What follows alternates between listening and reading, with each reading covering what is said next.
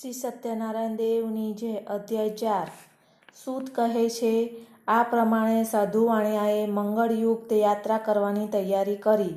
રાજા પાસેથી મળેલા ધનમાંથી થોડુંક બ્રાહ્મણોને વહેંચી આપીને પોતાના નગર તરફ જવા માટે નીકળ્યો. ઘણે દૂર સાધુ વાણિયાનું નાવ દરિયામાં જઈ એક ઠેકાણે લંગર કરેલું જોઈ શ્રી સત્યનારાયણ પ્રભુને એ સાધુ વાણિયાને તારા વાણમાં શું છે એવું પૂછવાની ઈચ્છા થઈ. અને પરબ્રહ્મ ભગવાન શ્રી સત્યનારાયણ દેવ સંન્યાસી બાવાનું રૂપ લઈ જે ઠેકાણે સાધુ વાણીઓ વહાણ લંગર કર્યું હતું, ત્યાં આવીને બેઉ જણાને પૂછ્યું, તમારા વાણમાં શું છે? સંન્યાસી બાવાનો પ્રશ્ન સાંભળી આ બંદીખાનેથી હમણાં ચૂંટેલા મદથી છકેલા વાણિયાનો પુત્ર સંન્યાસી બાવાની મસ્કરી કરી અને કહેવા લાગ્યો, હે સંન્યાસી બાવા, આપ મારા રૂપિયા લઈ લેવા ઈચ્છો છો કે શું આવી રીતે તેમની મસ્કરી કરી મારા વાણમાં વેલ તથા પાંદડા વગેરે ભરેલા છે એવું તેને કઠોર વચન સાંભળીને ભગવાન શ્રી સત્યદેવે કહ્યું, તારું વચન સત્ય હોજો. આ પ્રમાણે કહી એ આવેલા સંન્યાસી, સાધુ વાણિયાથી આગે જઈને દરિયા કિનારે ઊભા રહ્યા. સંન્યાસી બાવો ગયો એટલે એવું જોઈને સાધુ વાણીઓ પોતાનું નિત્ય કર્મ કરીને જુએ છે તો વહાણ પાણી ઉપર તરવા લાગ્યો અને ચમત્કાર જોઈ સાધુ વાણીઓ ઘણો વિસ્મય પામ્યો અને વાણમાં જુએ છે તો બધા વેલ તથા પાંદડા જોયા. તે જોઈને એકદમ શોખથી ભોંય પર પડ્યો અને તે પછી ઘણી વારે શુદ્ધિમાં આવ્યો અને ચિંતા કરવા લાગ્યો. એટલે તેનો જમાઈ એવું બોલ્યો કે, તમે શા માટે શોખ કરો છો? તમને હમણાં જ આવેલા સાધુએ સાપ આપ્યો છે. અને તેના બોલવાથી આ પ્રમાણે થયું અને કાંઈ સંદેહ નથી એ માટે આપણે એના શરણે જઈએ એટલે આપણે ધારેલું કામ પાર પડશે. એવું જમાઈનું બોલવું સાંભળીને એ સાધુ વાણીઓ એ સંન્યાસી પાસે જઈ તેમના પ્રત્યે આદરથી બોલે છે. હે મુનીશ્વર, મારા અપરાધની ક્ષમા કરો. એવું બોલી ઘણા શોકથી આકુળ વ્યાકુળ થઈ સ્તુતિ કરવા લાગ્યો. એવું જોઈને તે સંન્યાસી કહે છે કે, અરે વાણિયા, તું રડીશ નહીં. તું મારી પૂજાથી બહિર્મુખ થયો છે અને એ દુષ્ટ બુદ્ધિવાળા તને મારી આજ્ઞાથી જ ઘણા દુઃખો ભોગવવા પડ્યા છે. એવું પરબ્રહ્મ ભગવાનનું વાક્ય સાંભળીશ. સાધુ વાણીઓ સત્યદેવની સ્તુતિ કરવા લાગ્યો. સાધુ કહે છે કે, હે દેવ, આપની માયાથી બ્રહ્માદિ સર્વદેવ મોહિત થાય છે અને એ દેવ છતાં પણ હે પ્રભુ, આપના રૂપગુણ આદિ વૈભવને જાણતા નથી. એ મોટું આશ્ચર્ય જેવું છે. તો હું એક પામર માણસ અને તારું મારું એવી માયામાં રહેવાવાળો છું. માટે મારા ઉપર પ્રસન્ન થાઓ. પછી હું મારી સંપત્તિની કક્ષા પ્રમાણે આપણે વિધિપૂર્વક પૂજા કરીશ. હું મારા વાણમાં ધન તથા વગેરે હોવા છતાં કપટ ભાવથી બોલ્યો, એ માટે એ ઈશ્વર, તેથી મારું રક્ષણ કરવા આપ સમર્થ છો. એવું ભક્તિયુક્ત સાધુ વાણિયાનું વચન સાંભળી ભગવાન શ્રી સત્યદેવ સંતોષ પામ્યા અને સાધુ વાણિયાને મનવાંછિત ફળ આપી અંતર ધ્યાન થયા. એટલામાં સાધુવાણીઓ જુએ છે કે તો પોતાનું વહાણ પ્રથમ પ્રમાણે ધનથી ભરેલું જોયું. આવું આશ્ચર્ય થતાં જ, જોતાં જ સાધુવાણીઓ કહે છે કે સત્યદેવના પ્રસાદ થકી મારું ઈચ્છિત સંપૂર્ણ થયું. એવું બોલી ત્યાં જે સગાવાલા હતા તે સાથે યથાવિધિ વિધિપૂર્વક શ્રી સત્યનારાયણનું પૂજન કર્યું. વહાણમાં. તે પછી તે સાધુવાણીઓ સત્યદેવની કૃપાથી સુખી થયો અને વહાણ તૈયાર કરાવી પોતાના દેશ તરફ જવા માટે નીકળ્યો. વહાણમાં બેઠેલા જમાઈને સસરો કહે છે, હે જમાઈરાજ, મારી રત્નપુરી નગરી દેખાય છે, તે તમે જુઓ.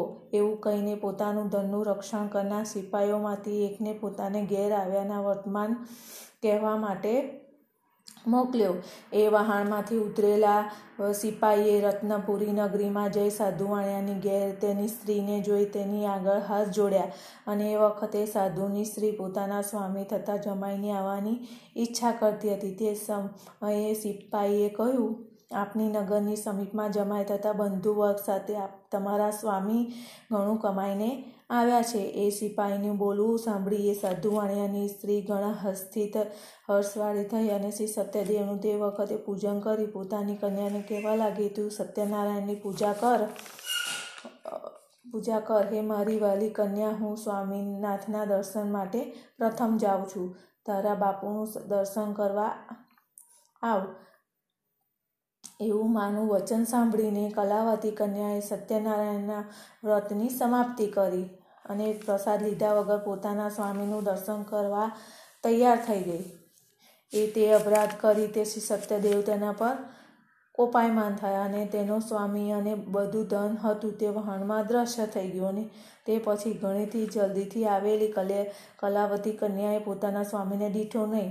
તે ઉપરથી તેને એટલું તો દુઃખ અને શોક થયો કે જેમ પવન કેળનું ઝાડ એકદમ ભય પર પડે છે અને એકાએક રોતી રોતી તે ભય પર પડી અને એ પ્રમાણે વહાણનો તથા કન્યાનો અહેવાલ જોઈ ગભરાઈ ગયેલી મનવાળો સાધુવાનીઓ કહે છે કે, આ શું આશ્ચર્ય છે? તમે વહાણવાળા પણ ગભરાઈ ગયા.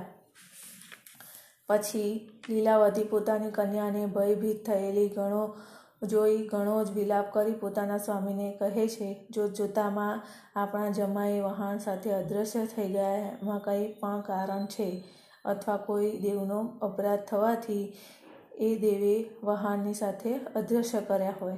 અથવા શ્રી સત્યદેવનું મહાત્મા જાણ્યા, જાણવાને કોઈ શક્તિમાન છે? એવું કહી લીલાવતી પોતાના કુટુંબીઓની સાથે કરી રડવા લાગી.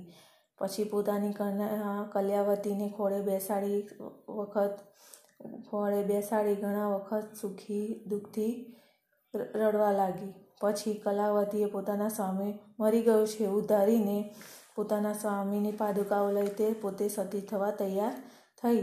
આમ કન્યાને બળી મરવાર થયેલી જોઈ શ્રી સાધુવાણીઓ ઘણા શોખથી ત્રાસ પામેલો એવો ધર્મ વિચાર કરથી ચિંતા કરી બોલે છે. શું શ્રી સત્યદેવે તો એનું હરણ કર્યું નહીં હોય?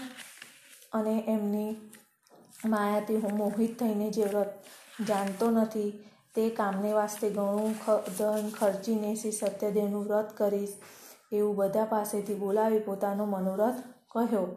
અને શ્રી સત્યદેવને વારે ઘડે દંડવત પ્રણામ નમસ્કાર કરવા લાગ્યો. ત્યારે શ્રી સત્યદેવ પ્રભુ દિનજનોને પાડનાર છે કે સંતુષ્ટ થયા અને આકાશમાંથી ગંભીર વાણીથી સાધુ વાણિયાને ભક્ત વત્સલ ભગવાન કૃપાથી કહેવા લાગ્યા, અરે, હે સાધુ આણ્યા તારી કન્યા મારું પૂજન કરી, પ્રસાદ લીધા વગર પોતાના સ્વામીને જોવાની મોતી ઉતાવળથી આવી અને આ કારણથી તેનો સ્વામી એ સમુદ્રમાં અદૃશ્ય થઈ ગયો છે, એમાં કોઈ સંદેહ નથી. માટે જે કંઈ ઘરે જઈ પ્રસાદ ખાઈ આવશે, તો આ મારી કન્યા તેના સ્વામીને જોશે.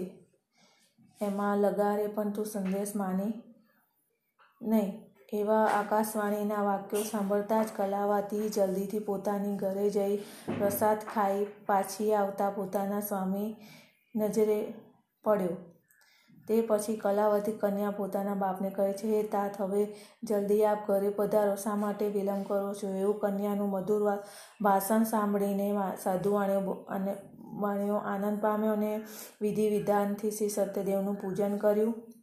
અને ઘણું ઘણું ખર્ચ, ધન ખર્ચી પોતાના સગાવાલા ઈષ્ટમિત્ર સાથે ઘરે આવ્યો અને તે પછી દરેક પૂનમે સૂર્ય સંક્રાંતિના દિવસે શ્રી સત્યદેવનું પૂજન કરતો હતો. તે થકી તે સાધુવાણીઓ મનુષ્ય લોકમાંના સર્વ સુખ ભોગવી મરણ પછી શ્રી સત્યલોકમાં ગયો. ઇતિ શ્રી સ્કંદ પુરાણે રેવાખંડે શ્રી સત્યનારાયણ કથાનો ચોથો અધ્યાય સંપૂર્ણ